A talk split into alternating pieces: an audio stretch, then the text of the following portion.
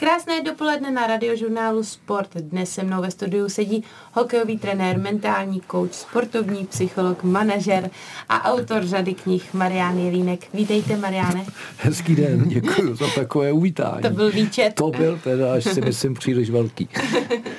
Mariane, než se dostaneme k vašim eh, trenérským úspěchům a slavným spolupracím, tak eh, se pojďme vrátit na ten začátek, kdy jste vy sám hrál vrcholově hokej. Byl hokej pro vás život v dětství? No, já se přiznám, že jsem měl ohromný sny. Já jsem kluk z Českého Krumlova, malý město a zažil jsem takovou tu vlnu, kdy v pěti, v šesti letech mýho věku tam otevřeli umělý kluziště a samozřejmě všechny děti na ten hokej šli a já jsem snil o, o úžasných věcech NHL. Samozřejmě jsme tenkrát nějakým způsobem nevnímali, protože to tady jako nešlo, ale o, o Lize a, a o těch všech machačích a Martincích a všech těch hráčích úžasných, takže ano, snil jsem o tom být jednou vrcholový hráč a zvedat mistra světa, pohár a podobně, takže ano, jako každý dítě. Jaký to teda potom bylo, když jste v 21 letech uh, narazil uh, do mantinelu, spadla vám helma a vlastně měl jste ohromné zranění. Co se tenkrát stalo?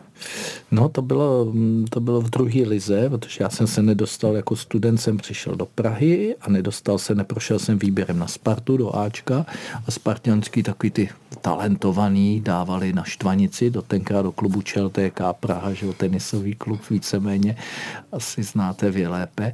A e, tam se mi stal úraz, že jsem dostal eh, bodyček, ale byl jsem asi 2-3 metry od mantinelu a jak jsem letěl, tak se mi odepla helma a, a, a spadl jsem hlavou na mantinel. No a tohle zranění nějak zapříčinilo, já jsem do konce sezóny pak už nehrál a pak jsem se vracel na let s velkou chutí, ale sám jsem v sobě cítil, že, že se bojím, že mám strach a už to nebylo ono, takže jsem jaksi tak jako eh, vadnul a sám na sobě a se sebou jsem zápasil, jak se toho strachu zbavit. Mm. No a tenkrát uh, trénoval Spartu Pavel Vol a on zároveň mě učil na fakultě tělesné výchovy a pak trénoval i nároďák a jak mi učil, tak mi párkrát zavolal a povídal, hele, ty už ten hokej, věď a to. A ten mě vlastně nasměřoval tak nějak v dobrým, jako vyprdni se na to a běž trénovat, bude z tebe třeba dobrý trenér a tak. A začal mě i do toho sám zapojovat, takže když to bylo Calgary eh, v Praze, Calgary Flames na začátku 90. let, tak já jsem třeba skautoval, tak to mi hrozně dělalo dobře, že jsem můžu být s takovýma hráčema, že jo, od snídaně až od hotelu přes trénink jsem s nima byl a večer jsem vždycky Pavlovi dones, co dělali a on chtěl vědět, jako měli rozcvičku před hotelem a všechno, takže jsem jakoby skautoval, mhm. briefoval a začal se mi ta práce nějak tak jakoby líbit, takže jsem začal trénovat malí děti to jsem ještě hrál druhou ligu jako hrající trenér, takže učil jsem na základní škole, takže jsem si přivydělával tak nějak z různých možných zdrojů a pak najednou z ničeho nic ve své podstatě přišla nabídka z Německa, mm. ale ono nebyla úplně z ničeho nic, ono byla z toho důvodu, že já jsem v létě trénoval na hokejové škole, německé hokejové škole a tam mě viděl nějaký prezident klubu, který tam měl syna, no a pak o Vánocích vyhazovali tam trenéra a on si vzpomněl, že v létě viděl tenkrát toho kluka, víš, jak to je, když se nějakým způsobem ty synergie a setkají, tak jsem se na šest let vlastně ocitl v Německu už jako profesionální trenér. Marian Jelínek, sportovní psycholog, bývalý hokejový trenér i bývalý hokejista je s námi na radiožurnálu Sport. Mariane, bavili jsme se o tom, že jste se pře... Uh, přeorientoval z hokejisty na uh, hokejového takového skauta až trenéra. Uh, přesto, jak těžký bylo vyrovnat se s tím, že ty vaše sny teda jako končí na základě zranění? Hmm. To je takový, já už se ani ten pocit moc úplně nedokážu, ono je to 40 let, takže už ten hmm. pocit si úplně jako neuvědomuju, protože mě pak zaplavily pocity úžasných věcí, které jsem jako zažil, takže hmm ty pocity dětský, já tomu říkám dětský, být tím hráčem, který hraje ten, titul, to, ten nejvyšší hokej, který může, tak jakoby přebyly potom následně ty pocity, které jsem zažil jako potom jako trenér, coach ale e, samozřejmě, že ten první okamžik byl, já se spíš trošičku bál, abych se mohl hýbat. Já se bál ty mhm. první takový ty záblesky, co si pamatuju, když jsem se probral po těch 48 hodinách, tak spíš jako jestli jestli žiju, nebo je, co hmm. se děje, jo, jste taková zmatená. No. Vy jste totiž byl v dva dny v komatu. Mm. Uh, vím, že to je teda, jak říkáte, 40 let, ale přesto zanechá to na člověku nějakou jako vzpomínku. Pamatuje mm. si z toho, protože já jsem, já jsem ještě nikdy asi nemluvila mm. s hmm. nikým, kdo si prožil mm. komat. Uh, pamatuju si třeba, to je takový zajímavý stav, kdy si pamatujete neskutečný detaily něčeho, ale neumíte to zasadit úplně do nějakého kontextu. Jo? Takže já si třeba pamatuju, do dneška vidím sestřičku, která nade mnou stála, teď vidíte ty světla na operačním sále a začala křičet, jako pro mě připadalo, že křičet možná nekřičela, Ježíš, jak to mám sundat? Já byl ve výzbroji. Mm-hmm. A ona měla nůžka, teď mm-hmm. mi tu výzbroj střihala, že jo, ty kalhoty a všechno mm-hmm. vlastně střihala země a byla zmatená, protože asi nikdy logicky neviděla mm-hmm. hokejistu ve výzbroji. Já neměl jenom brusle, jinak vlastně komplet. Takže to pak si pamatuju nějaký světla takový, takže moc toho ne, no. A ještě ono to bylo posílení, já měl vlastně narozeniny, jo, takže eh, čekali všichni na mě ten večer, že po zápase přijdu a budem oslovat narozeniny, tak se mi jako co, co bude s tím dortem, jo, tak jsem úplně takový jako zmatený to bylo, no. no. To je hrozně zvláštní takový osudový přerod eh, z jednoho životního eh, etapy do té etapy toho trenéra. A, a v den teda, narozenin. V den narozenin, no, přesně no. tak. Um, Sledujete teď aktuálně hokejovou extraligu NHL, přestože se hokejovým trenérstvím teď aktuálně nežijí? Uh, sleduji víc NHL, se přiznám, hmm. protože tam mám, eh, když to řeknu, ošklivě klienty a v, v Lize je mám teda taky, ale abych chodil pravidelně na ligu ne, ale teď samozřejmě playoff to sleduju, sleduju i v Setín s Zlínem, jak bojujou a sleduju včera Pardubky samozřejmě s Třincem, takže nekoukám na ten hokej na celý, to bych lhal, protože tolik mhm. času, ono to je opravdu denodenně, to zas tomu ani věnovat snad nechci tolik mm. času, ale eh, to, co potřebuju a chci vidět, tak to si vždycky pustím. Kdyby vás teďka někdo oslovil a nabídl pozici hlavního trenéra, v nějakém klubu. Vzal byste to? Eh, nechci, aby to vyznělo arrogantně. Eh, nějaký nabídky chodí, dokonce poslední byla ještě teď o Vánocích, ale já uh, už jsem to zvažoval tak, že ano, střídačka nějakým způsobem mám chybí, to přiznám, ale já bych musel plno věcí obětovat už. A to úplně se mi nechce, abych se stěhoval třeba eh, na Moravu. Hmm tak se musíte odstěhovat. Eh, nemůžu, nemohl bych tolik přednášet na vysokých školách. Já tam mám svůj program že jo, na Newton University.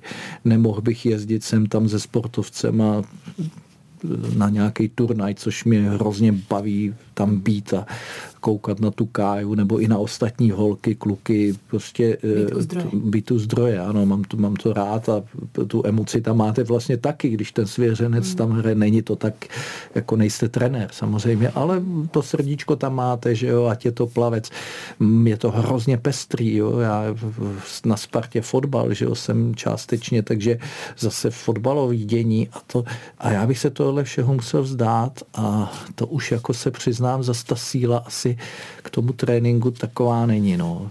Tuhle té, té práci jako ano. trénovat hokej. No, ptali se mě a povídali, já jsem řekl arrogantně, no kdyby Sparta, tak se Spartou bych asi, to bych tam asi ho. Dlouholetý osobní trenér Jaromíra Jágra Marian Jelínek je dnes s námi na radiožurnálu Sport.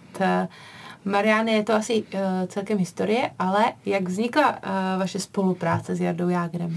Jo, to už je opravdu mm. historie, bylo to nějaký 90. rok.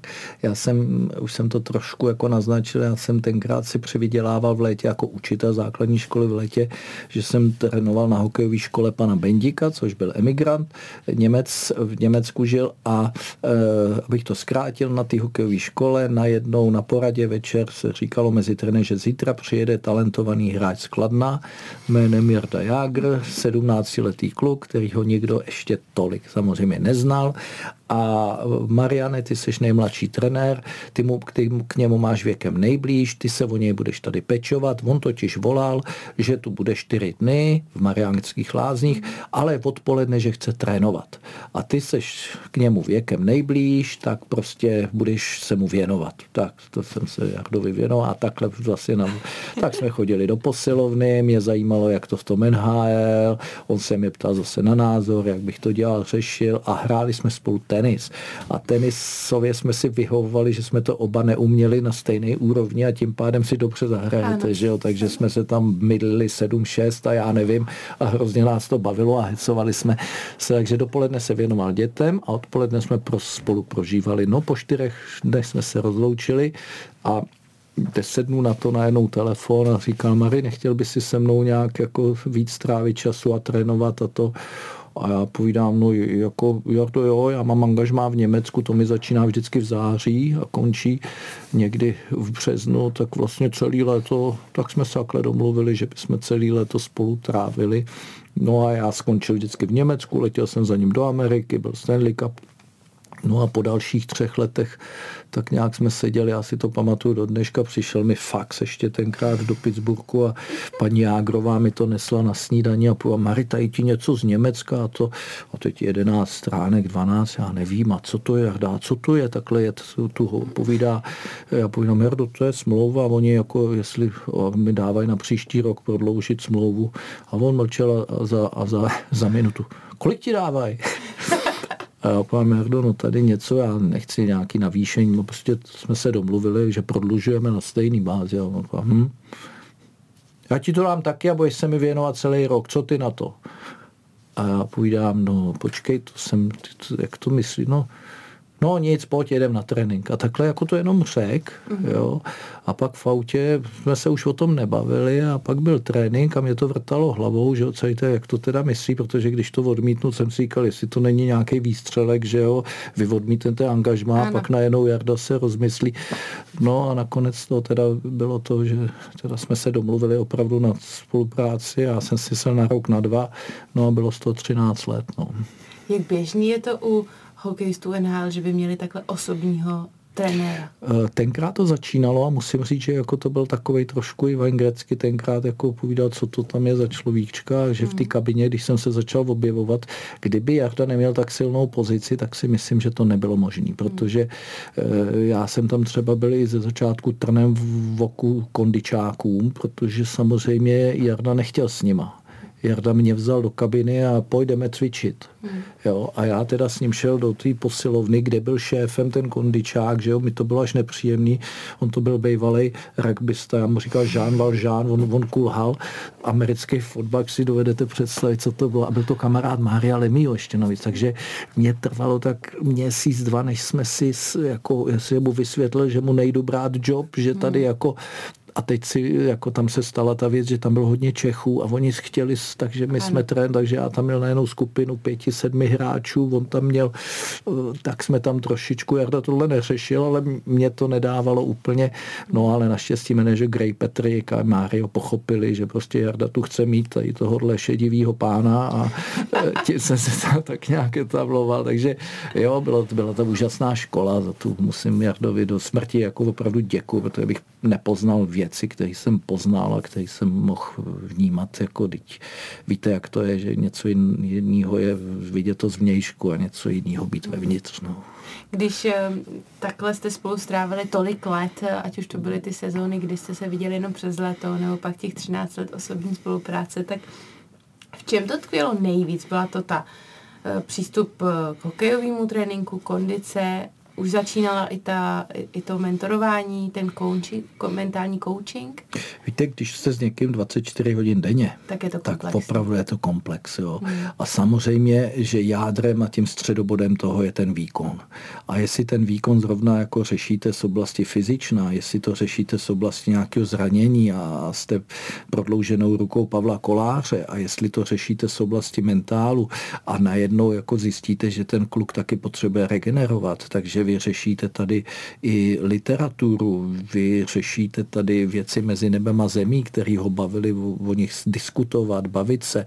Takže je to takový komplex všeho, ale všechno nějakým způsobem trichtýřem směřuje k tomu, abyste udělala pohodu, respektive eh, pomohla k tomu, že se ten výkon eh, zvýší, nebo že naopak se eh, lépe zpracuje neúspěch, porážka. Ale Jarda v tomhle byl jako vždycky velmi silný. On spíš, já si myslím, že to spíš byl takový vztah. Já určitě se nepovažuji, že jsem byl jeho osobní trenér. Je to často podsouváno a nechávám to být, ale ve své podstatě on potřeboval někoho na dialog. On potřeboval trošku oponenta, světa, protože všichni mu samozřejmě, hmm. jemu nikdo neřekl. On byl ve skleníku, jsi nejlepší, bla, bla, bla, ale on věděl, že trošičku potřebuje i e, konfrontaci a to v tom jsme si, myslím, jako hodně vyhovovali. A Mariany, kudy vedla cesta k té sportovní psychologii? Bylo to už v tu chvíli, kdy vlastně jste se musel přerodit vy z hokejisty na něco jiného, tam jste začal Ne, ne, ne, to určitě ne, to mm-hmm. byl lhal, bylo to, mělo to svůj vývoj a ten vývoj byl v tom, že jsem hledal rezervy v tom sportovním výkonu a samozřejmě prošel jsem si pěti, šesti, sedmi lety kondiční přípravy, kdy jsem s tím Jardou a vlastně i s těma dalšíma klukama Senhájel řešil hlavně to, založili jsme Jágrty, měli jsme letní kempy, ale pak samozřejmě jsem vnímal, že je tam něco navíc. Jo. Myslel jsem si vždycky, že když to tělo člověk připraví, že jo, a ty dovednosti herní a všechno, tak prostě pořád tam bylo nějaký tajemno a to, to byla ta oblast toho, toho mentála, to znamená znamená toho subjektivního světa. Já bych ani neřekl, že to je jako mentální příprava. Já bych řekl, že to je nastavení subjektivního světa toho člověka, který jde podat ten výkon. A to nemusí být jenom myšlenky, to jsou i biochemie, to prostě v tom nás emoce, že v tom se děje neskutečný jakoby kotlík všech možných věcí a já mě zajímalo ten kotlík seštelovat tak, aby, aby byl v té zóně optimálního fungování, protože každý z nás máme určitou zónu, stav našeho subjektivního světa, v kterém podáváme ten nejlepší výkon. Takže mě začalo zajímat objevit tento stav a potom učit toho jedince inspirativní formou v něm zůstávat, po případě se do něj zase vracet. Udělám chybu, vykolejím je to a teď to není problém. Problém je, že když já zůstanu dlouho ne? Já se hmm. potřebuji zase vrátit.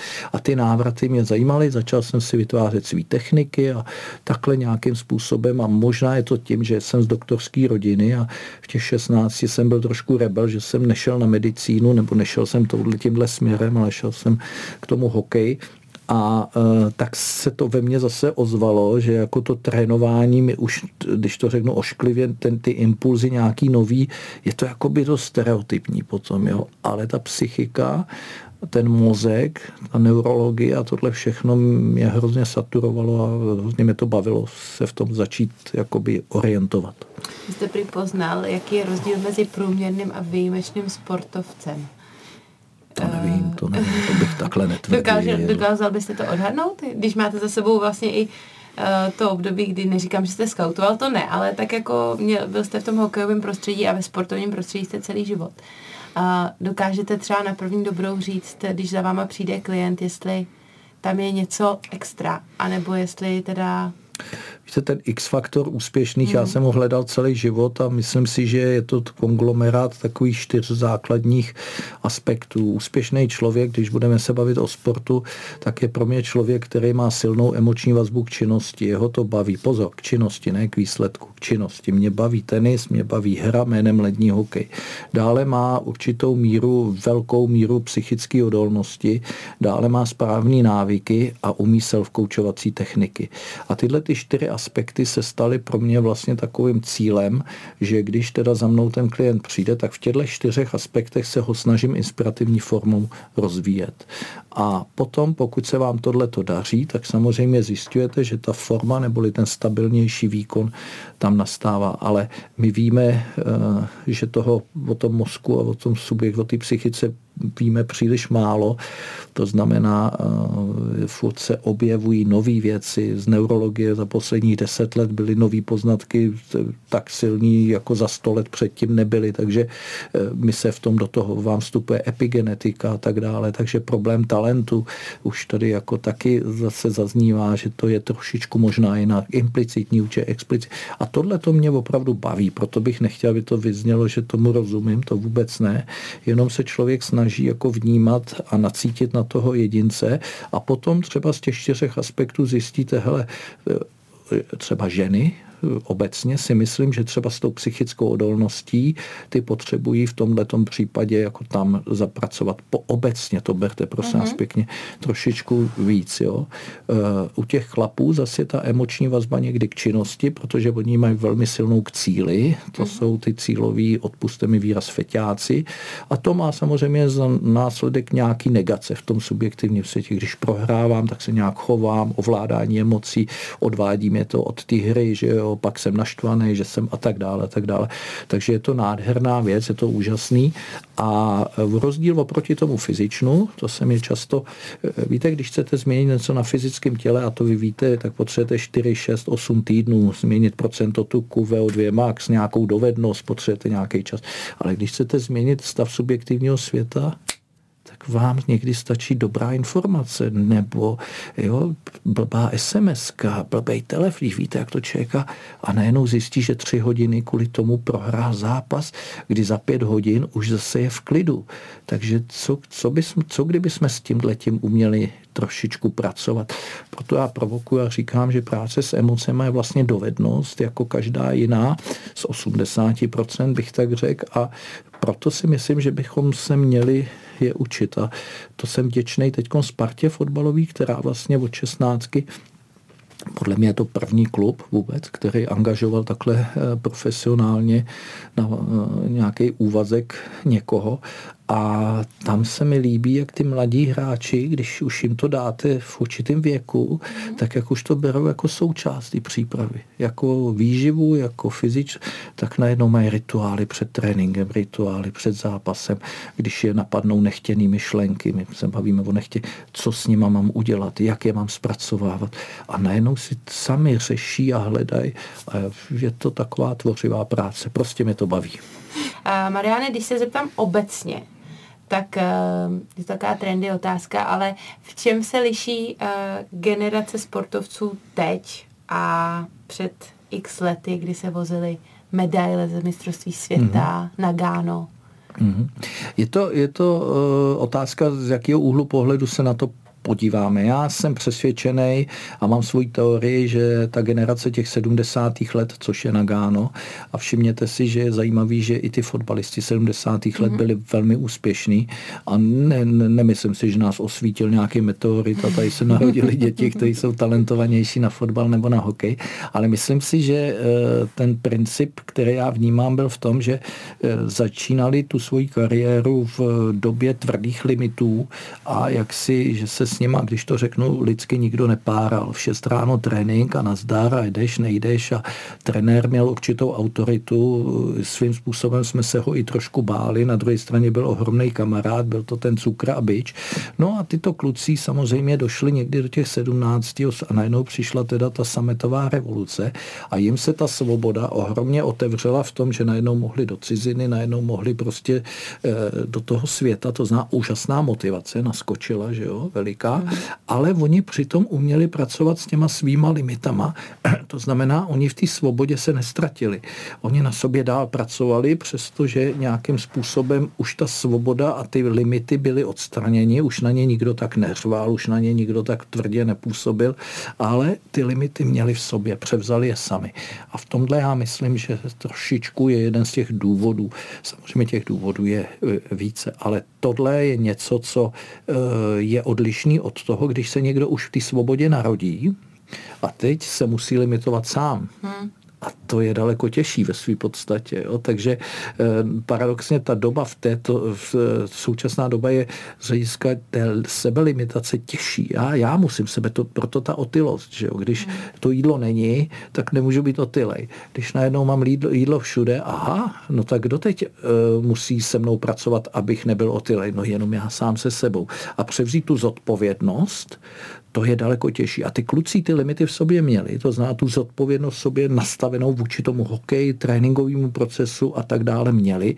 A to si myslím, že byl jeden z těch aspektů, který možná posunul tuto generaci výš. Takže mi to zní tak, jako že se v mládí naučili ohromný disciplíně kterou mohli díky otevřeným hranicím prodat ve správný moment. Myslím, že takhle to jde velmi Takže hezky takový říct. geniální timing té generace. Ano, ano, ano, myslím si to opravdu. Nicméně já mám sama teďka malý dítě, který chci vést ke sportu a samozřejmě potkávám se s tím porovnáním s mým dětství skrz moje rodiče, konkrétně teda skrz maminku samozřejmě.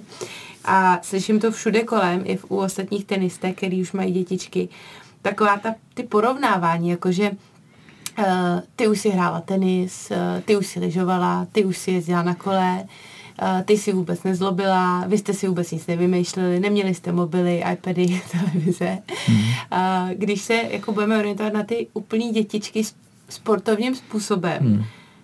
musíme k ním ale přestupovat jinak, ne? Oni už ty možnosti prostě mají, to jim jako nemůžu říct, Jednoznačně, jednoznačně je to úplně jiný svět a úplně často přemýšlím, jak to bude vypadat za další, protože já už mám vnučky a no. ve své podstatě, když to řeknu jako trošku nadneseně, řeším úplně stejně tříletý holčičky dvě a e, ještě roční holčička jde za nima, takže tři holky a sám se k tomu stavím a říkám si, ale já nemůžu ty vzorce, které byly na mě, nebo já jsem je používal na svít, teď to je úplně jinak.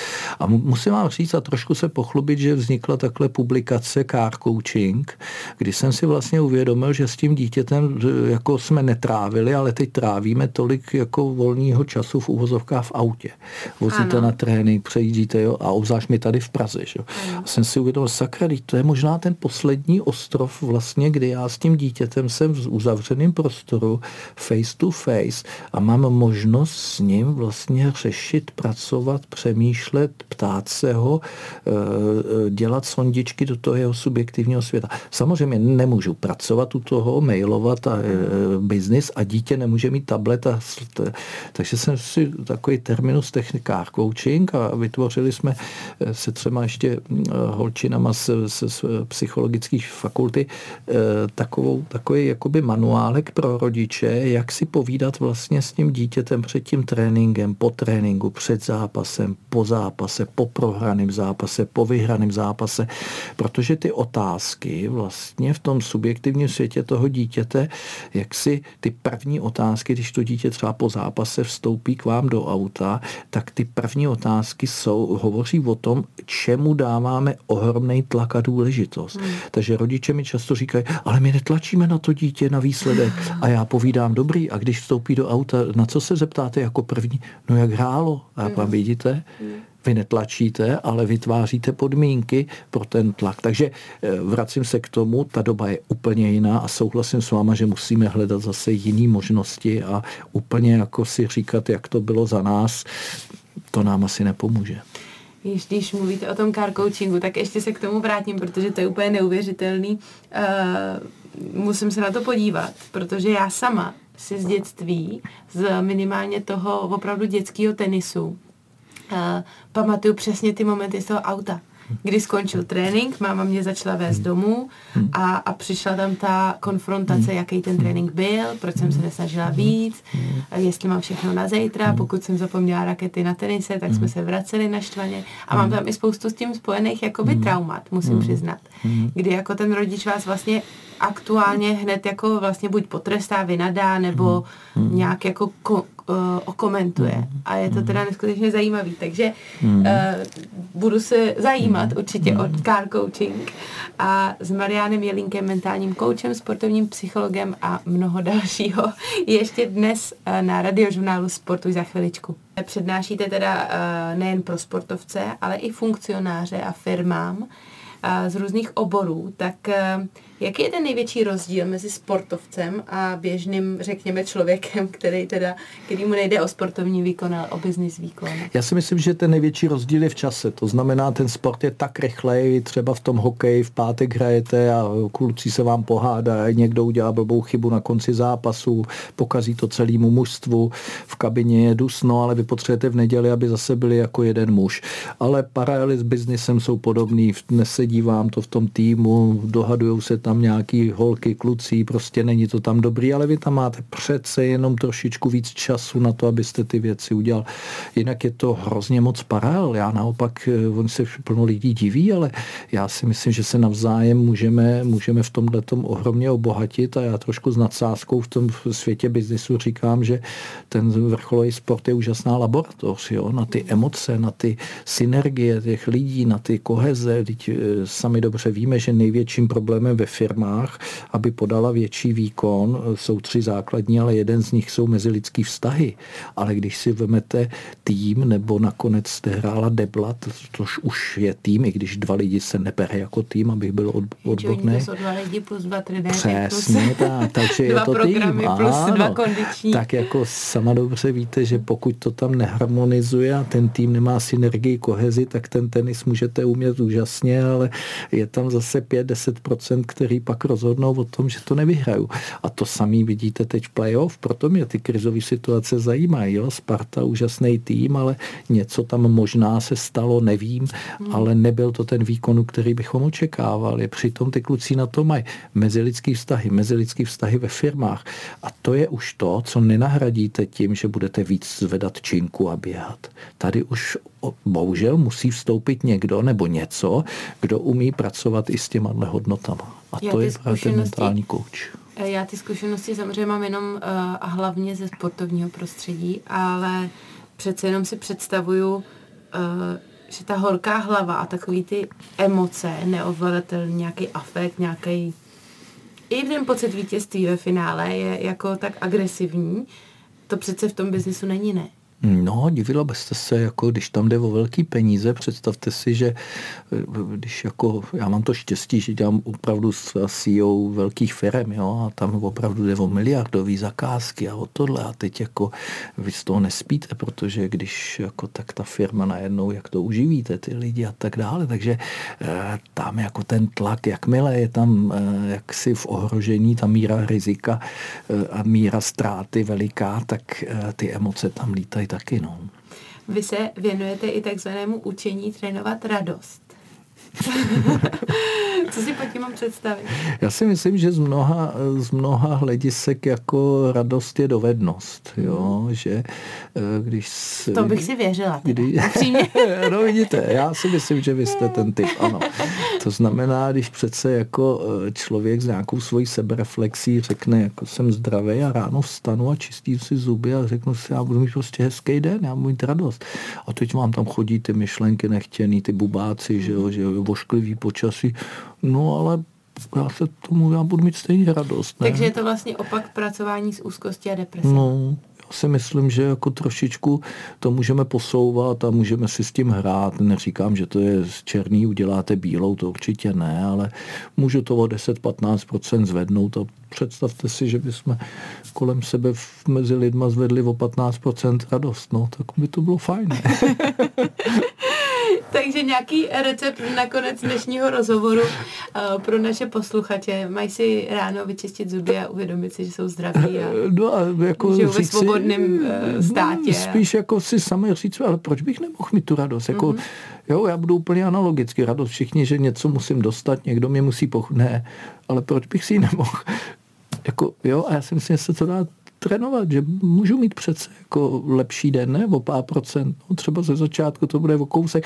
Taky nepůjdete do posilovny a nezvednete hned 100 kilovou činku v benči, ale po půl roce už ji chlap každý zvedne.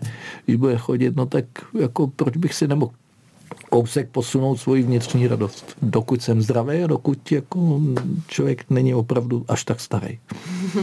Já věřím, že se z dnešního rozhovoru, stejně jako já, taky posluchači dozvěděli spoustu zajímavých informací a moc krát vám děkuji za dnešní rozhovor. Já děkuji za milé ráno. Od mikrofonu radiožurnálu Sport se loučím i já, Andrea Sestiny Hlaváčková, přeji krásný, radostný den.